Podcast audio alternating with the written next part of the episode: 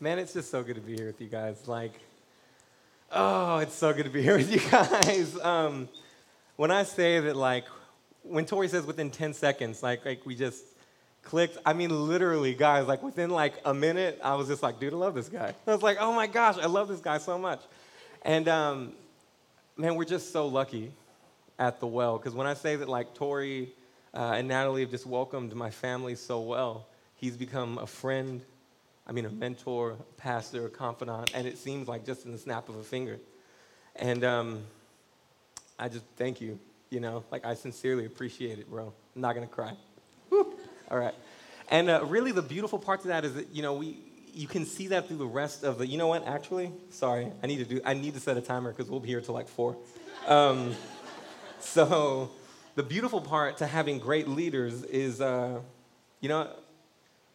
actually before that, because I think the leadership in total is an expression of what Tori's doing and how he shepherds and how he leads. Because just the staff here just welcomed us so well. Even Christy Friday sending me an email just like, hey, do y'all need anything for the baby, any last minute stuff? If she's here, I'm going to answer that email, I promise.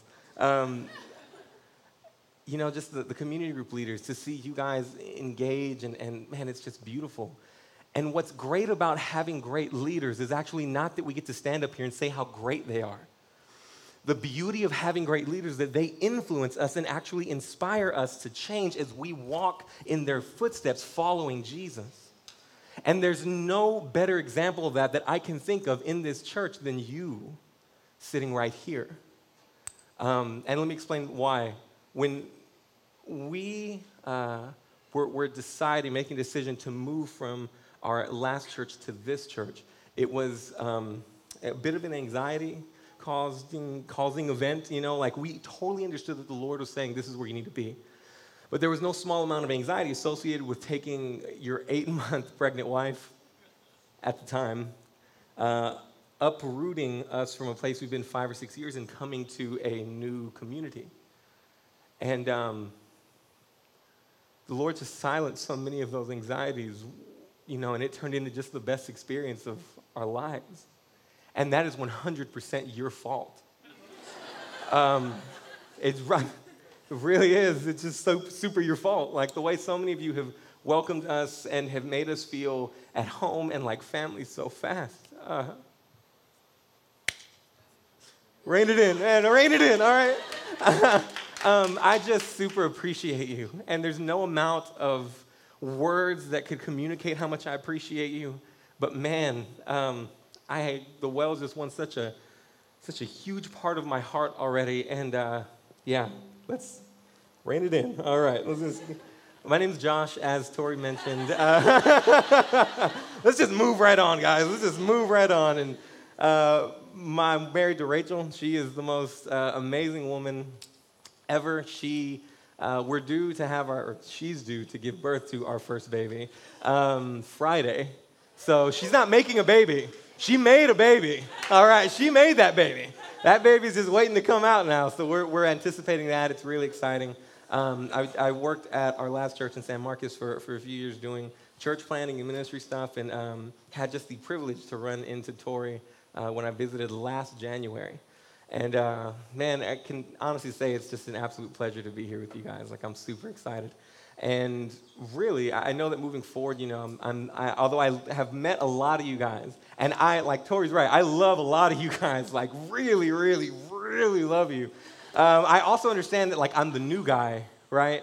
So there's going to be a time of developing and building trust between us and stuff like that, and a lot of that is actually going to come right here, during times like this where we actually open the scriptures, we explore them together, and we glorify and exalt Jesus together as a body.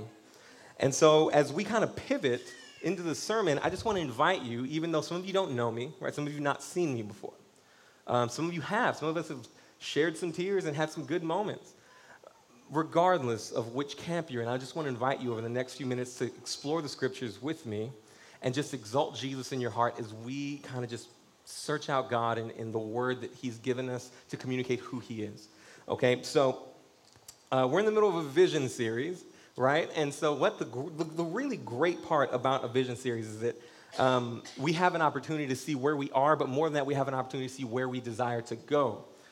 And specifically, the topic today is evangelism. And evangelism is a beautiful, beautiful activity, means of grace, like a discipline in the church, where it's almost like a crossover between discipleship and sending, right? Because it's by the means of evangelism that the body begins to grow, that the body begins to multiply. And it's from the means of that multiplication that we're able to send people and change the world, whether it's missionaries, church planters, no matter what it is, it's from the means of that actual growth and multiplication that takes place in evangelism, right? Like, I get that we can have a lot of babies, and people are having babies like crazy in here right now. I've already seen it. But that's like 20 years down the road until someone's actually able to, like, go, right? So what we want to be able to do is multiply through the means of evangelism in order to really be able to send people and make an impact in Austin and around the world.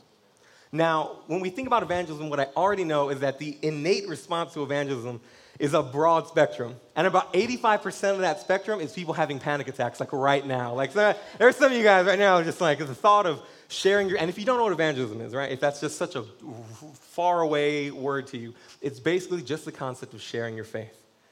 And now that I said that, now you're actually having a panic attack. All right, so, but I also know that the 15% left over in that spectrum is like this really rare breed that I said, like, share your faith. They were like, come on, like, you know, like, that's a rare breed, right? And regardless of which camp or where you fall on the spectrum, all of the individuals on that spectrum make up two groups, right? We make up the first group, which is people that really pursue the passion, the excitement they just felt when they heard the thought of sharing their faith. There's, you know, and the other individuals that really fought their fears, and they went out and they were like, we're going to do it anyway. And they make up the camp of people that, you know, share their faith probably pretty regularly. And then we have another camp, right, of people that really don't, you know, they didn't pursue that excitement, people that really weren't able to overcome those fears, and they make up a camp of people that generally don't share their faith that much.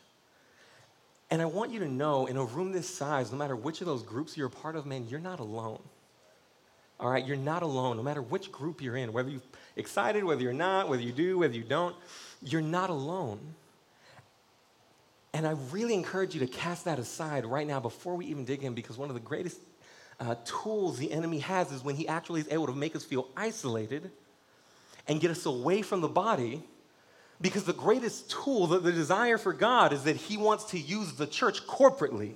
Not Tori individually, not Nick individually, not any one person individually, but he wants to use the church corporately together in order to spread his message and change the world. And so if you at any point start feeling isolated, man, that's the greatest danger to the body advancing the kingdom.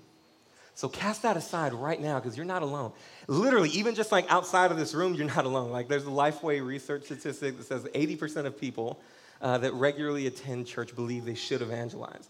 But 61% actually have said that they've not shared their faith in over 6 months. So you're literally not alone.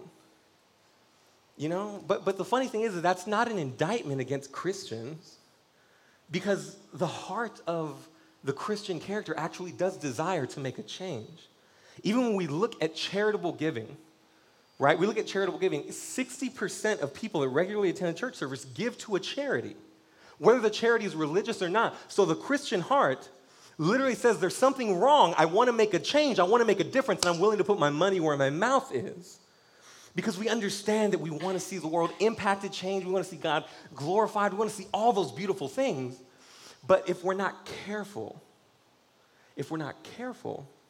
what can happen is we forget that the primary agent of change in our lives was not the assistance, was not this, was not that, but it was the Holy Spirit moving in our hearts, right? Giving us purpose, giving us meaning, restoring us to Jesus, giving us the greatest treasure on earth, God himself. That is actually what happened when we heard the gospel, and that was the primary agent of change in our life. And so when we move forward, as you know, now some of you guys, when you heard that, you're like, totally agree, right?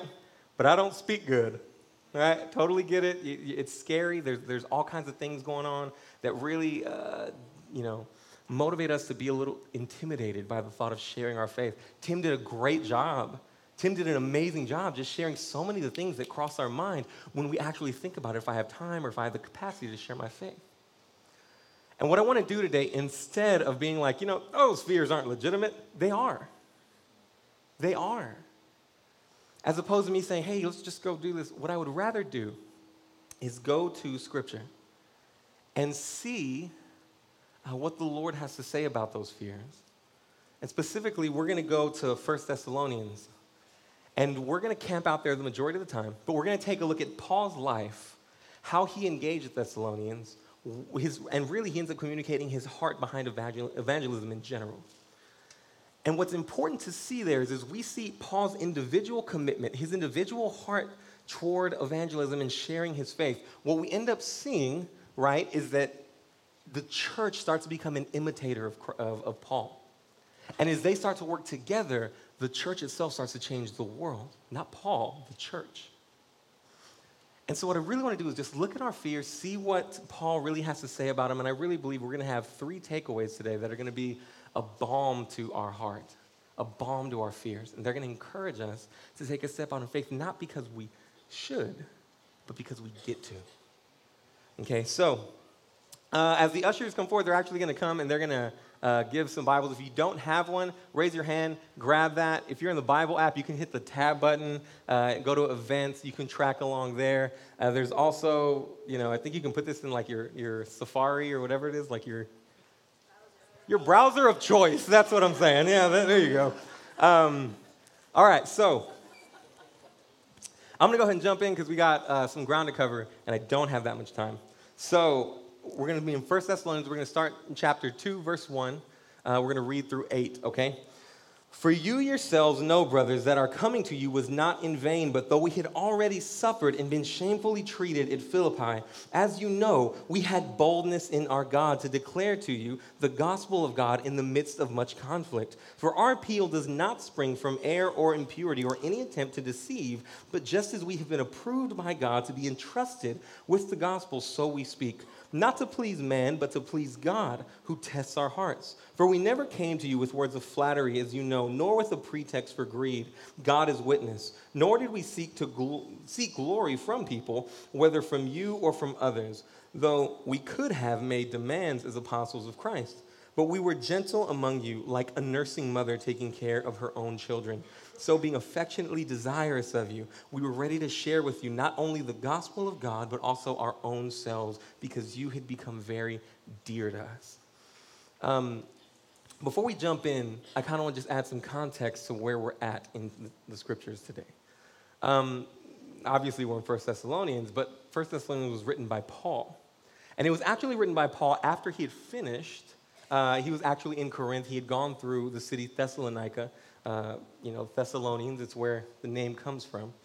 And he was only able to be there for a short amount of time. He had actually just gotten, he references Philippi, he had just gotten through with a mission trip to Philippi where he was treated horribly. He was stripped down, thrown into jail, beaten. And when that happened, he had to flee, or actually they asked him to leave. So he left and he came to Thessalonica. And while at Thessalonica, he was able to teach and able to win some, but the Bible says he was able to teach for 3 Sabbaths. So what we really gain as an understanding of the context here is that Paul only had a short amount of time in Thessalonica. It was anywhere between a few months and as little as 3 weeks before a riot started about Paul. Like, my man just can't stay out of trouble, man. He's in jail one day, next place, riot. He's getting, into these situations. But because of that, the citizens of Thessalonica, the believers, they say, Paul, we need you to go. We need you to run. So he takes off. But because of that, he feels unsure if the Thessalonian church is actually equipped like some of the other churches until Timothy, a fellow missionary, comes upon and says, man, I visited Thessalonica, and they're doing great. They're doing amazing. In fact, he says they've become imitators of you, right? They're imitators of the very people that drew them, that shared their faith. They're imitators of us, and man, they've been awesome. And so Paul writes this letter to the Thessalonians, encouraging them and also trying to fill in some of those gaps that he thinks he might have left. But during this time, another thing that's going on is that there may or may not be some of the same individuals that were in the riot, that were rioting against Paul. They actually might have started spreading some kind of rumor that, Paul's message wasn't that big a deal, and he was just a traveling philosopher trying to get wealth and trying to get all these different things. And because of that, when he found out he couldn't really gain those, he left, he took off. So in this section, Paul actually does something to defend his ministry. He returns back to the first days and asks them to remember his conduct and his heart in those first moments where he's evangelizing, sharing his faith. And when he does that, he reveals so much about what evangelism is and why it happens that we as the church grab a hold of, and we begin to let it mold our lives the same way the Thessalonians begin to let it mold theirs. And so as he dives into this defense, he starts by just saying in 2:1 and 2, for you yourselves know, brothers, that our coming to you was not in vain. But though we had already suffered and been shamefully treated at Philippi, as you know, we had boldness in our God to declare to you the gospel of God in the midst of much conflict. And so Paul literally, after someone, this group looking at him and going, hey, man, y'all wasted your time with that guy. Paul writes, and instantaneously he's like, man, it wasn't a waste of time. And it's here he's not actually saying like, hey, we got a lot of numerical growth, so it was valuable. We don't know how much numerical growth was in the Thessalonian church. What Paul's actually saying is that, man, whether we had numbers or we didn't, it wasn't a waste of time. Why wasn't it a waste of time? Well, he goes on in verse 2, and that's when he says, hey, I had boldness in God, right? That's why it wasn't a waste of time. Because in the midst of much conflict, in the midst of very scary things, I was able to press in and have boldness in God. That's why it wasn't a waste of time. Now, what does boldness mean? Because a lot of us are like, man, I'd rather be safe than courageous, right? Like, so what exactly is it about boldness that Paul really says, this is actually a mark of value in the time that I spent there? Well, it depends on how we really view the concept of boldness and if we view it the way Paul did. Because boldness to Paul in 2 Corinthians 3:12, he's going to say, because I have such a hope, I'm very bold. Do you see the connection there? He says, man, when I actually am bold, what's going on is that I'm pressing down and I'm clinging to something far more than just my own courage or far more than just saving face or the results or whatever else is going on. I'm holding on to a hope that's far beyond me, and I'm clinging to the hope of Jesus for dear life as I face the fears that are presented to me. And anytime I do that, anytime I cling to that hope, anytime I cling to Jesus and I find my boldness in God, it doesn't matter what the result is, it wasn't a waste of time. So realistically, when concerning evangelism, what I want you to get is that evangelism is not a waste of time. So many times when we think about going and sharing our faith, we're filled with fears about what someone will think of us. We're filled with concerns about how they're going to perceive us. They're also, we also have this thought of like, man, what if nothing happens? What if I share my faith and someone's like, that guy's dumb, and then they walk away, right? This starts to make us angry. This is what caused the anxiety in the beginning when I just said evangelism. Like 4 of you were like, all right, like this, that's the fear. It makes us faint because so many of us can look at the face of conflict and opposition and we go, oh man, that's pretty scary. And what if nothing comes of it? And Paul's saying every moment you have to dig in and cling to Jesus more than you can cling to anything else to overcome those fears. It doesn't matter what happens. It wasn't a waste of time. Realistically, the implications is so you know how you don't waste your life. You fill it with moments where you depend on Jesus. That's the beauty of it. It's not like because sometimes we walk around and we're like, do I have meaning in life? And that's not I don't know why I said it all pitiful like that. I'm sorry. It's a very real concern. But this is how, right? If I go through my whole life confident in everything that I'm doing, I never have to depend on Jesus. I don't care if I made $1 million. That was a waste of time. But if I research every single moment of my life, and I know, man, my life was filled with moments where I understood the grace of God, and it made itself more real to me because I had to cling to it. So many moments, that wasn't a waste of time. I don't care if you made $5 or $5,000. That was a valuable, valuable use of your time. So Paul understands that when I evangelize, no matter what happens, I have to cling to God, and that's not a waste of time.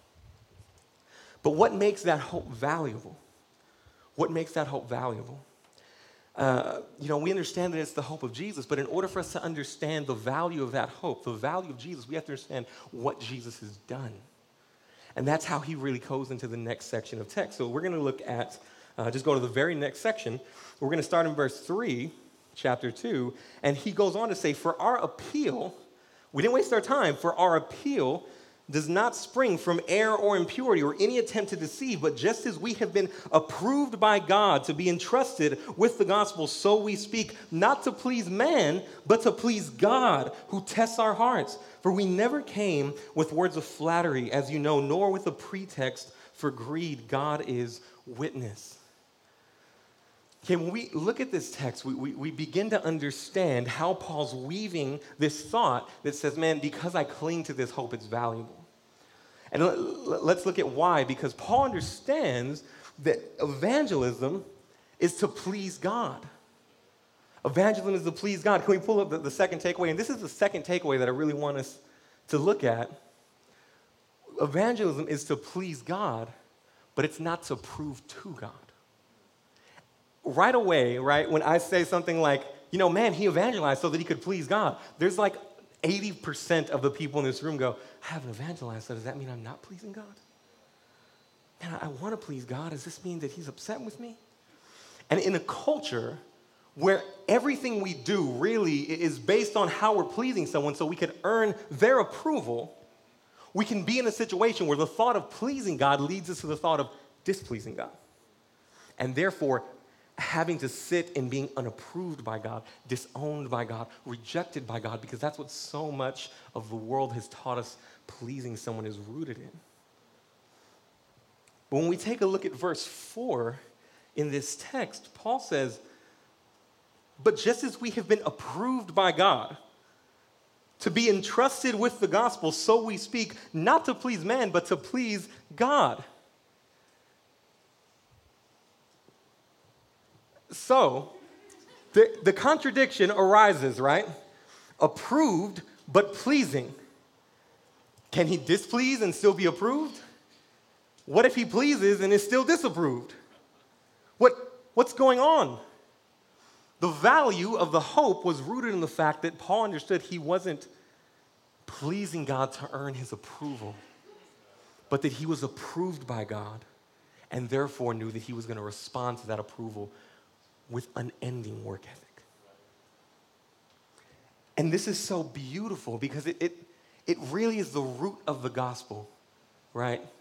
It's the root of the gospel that we, though we did not merit anything, though we had moments of being unlovable, though we had moments where God could have looked at us and judged us harshly, he chose to love us.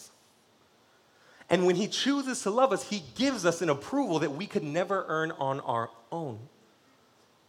And in the midst of that gospel truth, Paul understands anytime I press in to this hope, I'm reminded of the fact that I could never do anything to be approved by God. But because God is who God is, he has approved me whether I've done anything or not.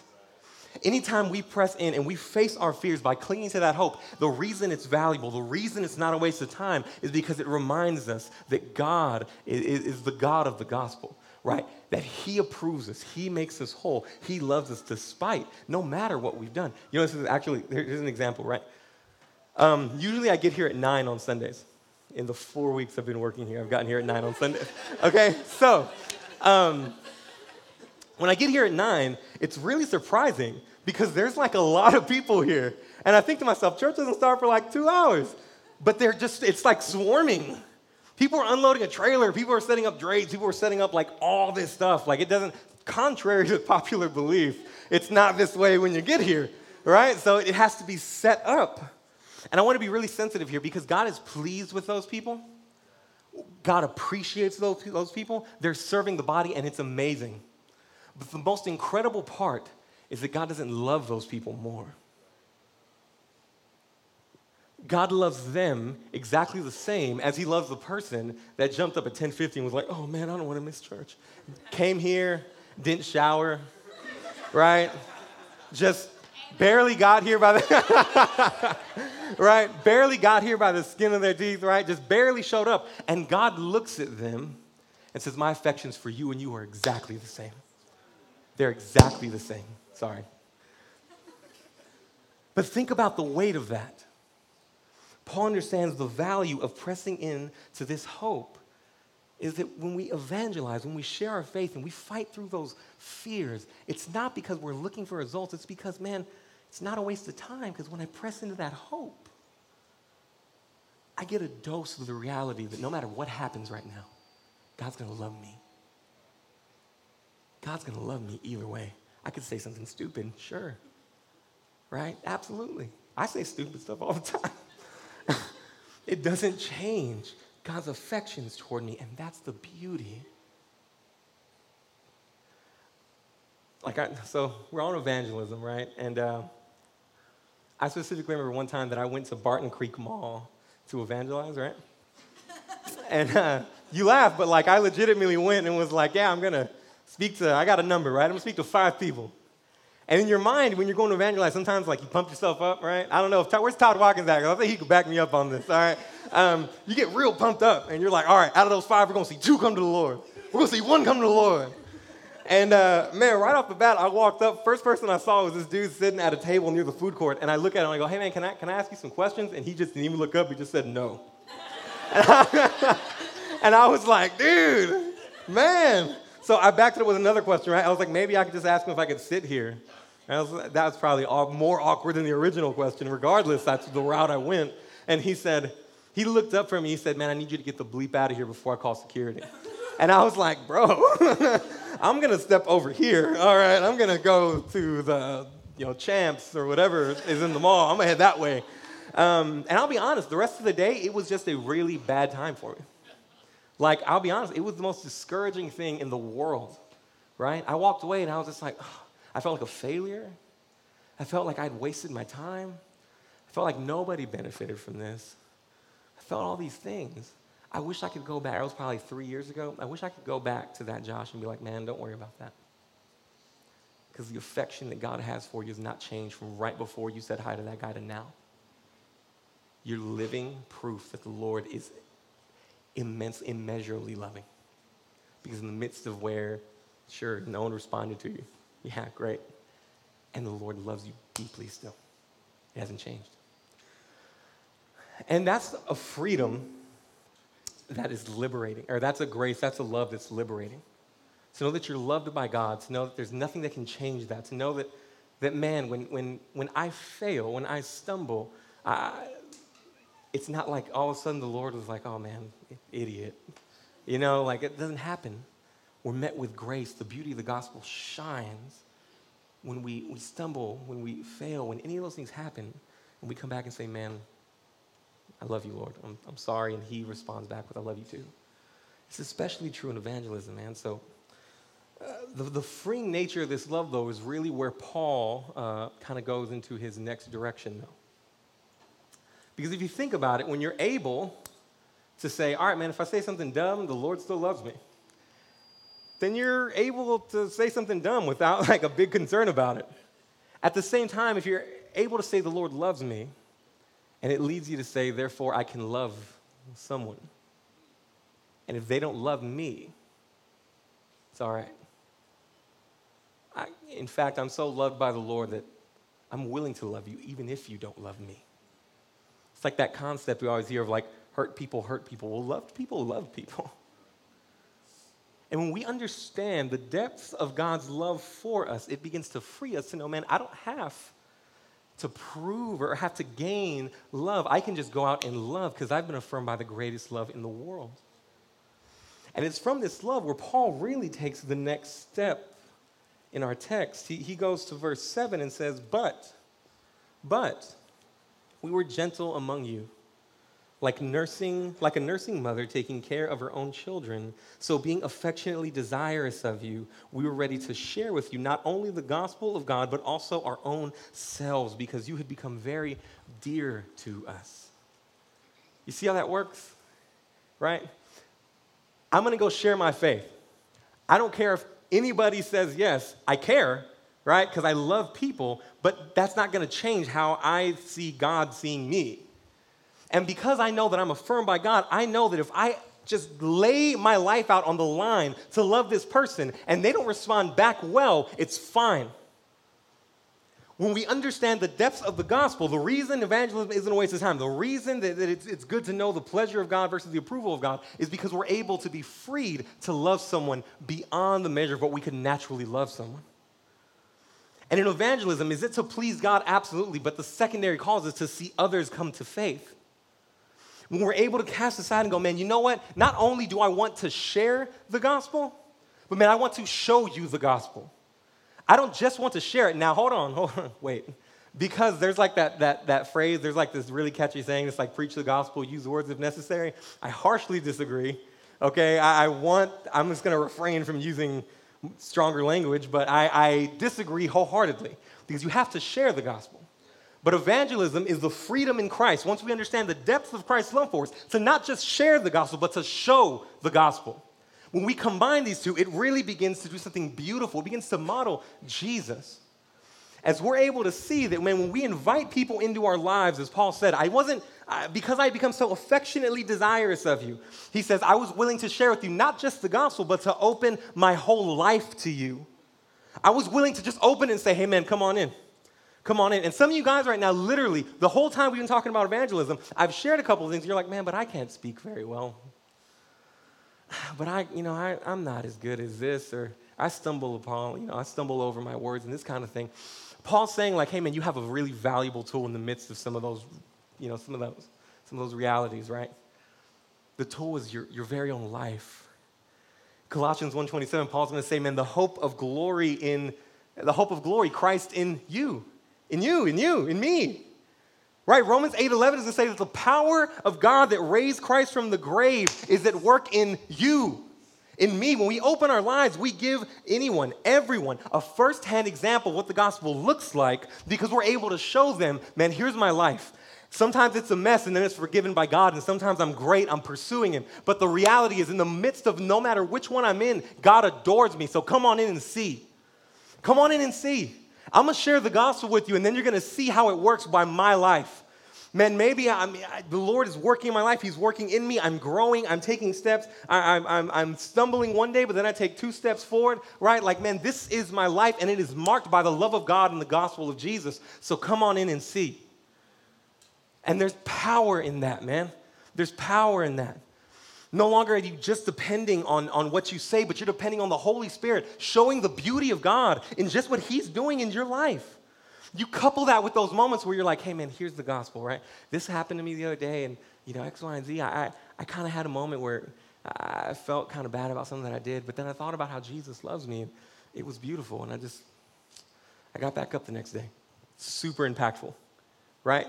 Being next to somebody and hearing them say, man, my life is hard right now. Like, I'm going through this, I'm going through that. Can I pray for you? Those moments of showing the gospel, being relational, like having friendships that are used as tools to advance the kingdom, man, there's nothing like that, and this works. I can tell you countless stories of how this works. In fact, there's one story about a young girl, right? So, yeah. And this young girl, she grew up without a father. Her dad passed away before she was born. She grew up in a family. Her mom's not a believer. She was a very smart girl. She got a full ride to college. She was in a class, and this other young lady, a new friend, came and sat next to her. Right? A new friend came and sat next to her. They begin talking. They begin exchanging some thoughts, and she just really pursues her with friendship. And they start getting coffee. They start hanging out. The new friend starts sharing the gospel with the young girl slowly. And something else is going on because the young girl, she thought back through her life and was like, man, I've been around some Christians, but man, this seems so different. Like, man, she's pursuing Jesus. She shares this message with me. Her life looks different. And man, you know what? I kind of feel like I want that. I don't know what it is that I want quite yet, but I know I want what she has. So they become deeper friends. They start traveling with one another. They start going to what the next one was. They start going to different events with each other. And eventually the girl starts following her new friend to church because they're friends. The friend is like, you want to come to church with me? I mean, it's what I do on Sundays. She goes. And it's there in the midst of some church services where this young girl who grew up without a father heard the message that God was her father. and a chord struck with her, and something rose up inside of her, and she said, I want that. I want to be loved by that God. The gospel took root in her. She gave her life to Jesus, and that changed the trajectory of her life. It changed the trajectory of my life, because 5 years later, after this event, I would go to a Christian, but I call it a Christian birthday party because it was the most Christian birthday party I've ever, we were singing worship songs, and someone had made chicken, but there was no drinking. It was it was next level Christian, right? But while we were there, I saw this young girl who just loved Jesus so much. And something just broke in me, and I felt like the Lord wanted me to talk to her. There's the whole story behind that, but 3 years later after that, I married her.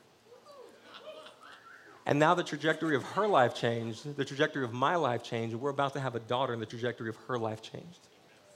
All because one girl was willing to say, hey, here's my life. Come into it.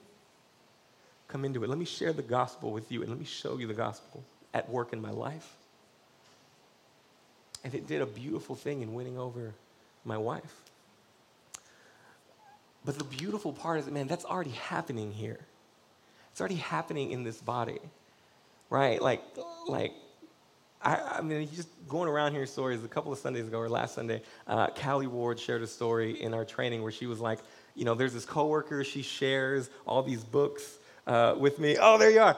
So she shares all these books with me, and I read them, right? And through reading them, I get to kind of build a relational bridge that I use to really share the gospel with her. Why? Man, because she's doing it for God, but because she understands how much she's loved. She's able to just affectionately desire this person, to love them. She loves them by inviting them into just, a really nice coworker friendship that's building and blossoming into something more. And she's using that platform in order to share the love of Christ with that woman. I can't even begin to explain the amount of stories I've heard about KC just giving the gospel to someone. Every time someone opens their mouth and KC comes out, I'm like, it's not going to be about JoJo, too. That bad boy's going to be about him sharing the faith with somebody. It's incredible. It's so inspiring. But the beautiful thing isn't just that a couple of us do it, but it's that the Lord, God desires for when we all hear this message about how it's liberating, right? We don't have to waste our time in evangelism because we're able to cling to the hope of the gospel. And when we do that, it frees us then to love individuals and invite them into seeing the gospel in addition to hearing the gospel. He says that this is actually what happens in a reproducible way, right? One of us does it, we reach someone, and then all of a sudden 3 people are doing it. Right? Because when I reach someone, I begin to disciple them, and they begin to do what I was doing. At the beginning, we said the valuable part of having great leaders is that they influence you. They influence you to grow and change. And Paul would say that the churches he started, they became imitators of him as he imitated Christ. And so when I go out, I evangelize, right? Then 3 people evangelize. Then 5 people are evangelizing. Then 6, 7, 8, and all of a sudden, a corporate body of believers working together is launching out into the world to take the gospel to every living, breathing soul available. And God begins to change the world through this instance, through this action from the church. And we understand that as a Christian, man, I want to see the world change. I want to see the beauty of the gospel. I want to see people's lives moved. It doesn't take one person. It takes the whole team. The whole team of people, the body working together. And what we end up seeing in 1 Thessalonians is that Paul's reminding them so much of what he's done, because you understand they're being influenced to do that very thing. Verse 6 in chapter 1 says, and you, Thessalonian church, you became imitators of us. All that stuff we were doing. We welcomed you into our lives, and we shared the gospel with you. We were bold in God to know that we were going to cling to the hope of the gospel. All those moments, you begin to imitate us. And of the Lord that we were pursuing, right? But for you received the word with much affliction, with the joy of the Holy Spirit, so that you became an example to all the churches, to all the believers in Macedonia and in Achaia. That's their entire region. For not only was the word of the Lord sounded forth from you, right, in Macedonia and Achaia, but your faith in God has gone forth everywhere. Everywhere. The body of believers that understands the heart behind what Paul's communicating, that we can have freedom in Christ as we pursue evangelism. We can know that it's not a waste of time. We can rest in the gospel as we do it, knowing that it's not a waste of time and God affirms us, loves us regardless. When that begins to spread like wildfire and the church corporately begins to do it, man, the whole world finds out about Jesus. The whole world finds out about him. Don't you want to be that church, man? Don't you want to be that church? Like, how beautiful and awesome is that this church in Thessalonica was one of the most influential churches because they just basically were like, hey, man, you want to be friends? Hey, man, you want to be friends? Let me share with you a great message. And in that, the whole region knew of their faith, and the whole world had heard the gospel. Right? This is super impactful, man. Today, the challenge to us is not necessarily to go out and evangelize. I hope that's the result of the challenge. But they didn't get here by someone saying, hey, man, you really need to evangelize. They got here by Paul unveiling that the gospel was at the center of evangelism, both for them and for us. The challenge I put forth to you today, as the new guy, right, is actually just to delight in the Lord, to be affirmed by Jesus. And when you have that freedom to know that nothing you can do can separate you from the love of Christ, just pursue him. Pursue others with a message of hope, a message of love, a message of grace. And I promise you, every time you do that, you'll cling a little bit to Jesus because it'll be scary. But in those moments, you'll see the beauty of the gospel alive in your life, and you'll know for a fact that that was not a waste of time. And the beauty of it is that as we do that, you'll see people won to the Lord. You'll see the world change. You'll at least see someone's world change. And it'll be a beautiful thing. Here at The Well, we can actually say that, you know, we're doing everything we can to help you get involved. There's 3 mission trips this year. 3 mission trips, one to Mumbai, one to London, and one to Brazil. Man, hop on board. Go delight in the Lord in another country. Like, that's dope. I'm sorry. Like, that's incredible. Go delight in the Lord in India. Go delight in the Lord in London. Go delight in the Lord in Brazil. Wherever you go, delight in the Lord. Understand the depth of the gospel as he affirms you, and then just pursue spreading his message of love and faith that's changed your life. There's ways we can serve Campbell here. There's ways Todd Watkins is neighbors, Nations and Neighbors. Man, get involved in that. If you still have your card, fill that out. Fill that out. It's great. My main desire as we close up here is that you would walk away with the challenge. Man, how am I going to delight in the Lord? How am I going to really affirm and understand and see and cling and hold tight to the fact that the Lord has redeemed my soul, and that he loves me immeasurably, and that I can't lose that. Okay? So if you'd pray with me as we close up. Father, thank you so much for the time we have together. Thank you that, Lord, you, in your infinite love, have blessed us with the love of God, not based on what we've done, but only based on what you've done. And from there, Lord, we're freed to not just share the gospel with others, but to show the gospel as we invite others into our lives and show them the beauty of what it looks like for you to work in the lives of a normal person. God, I ask that you would inspire us to love you, to respond to you well, and to delight in you. We love you, thank you, pray these things in Jesus' name, amen.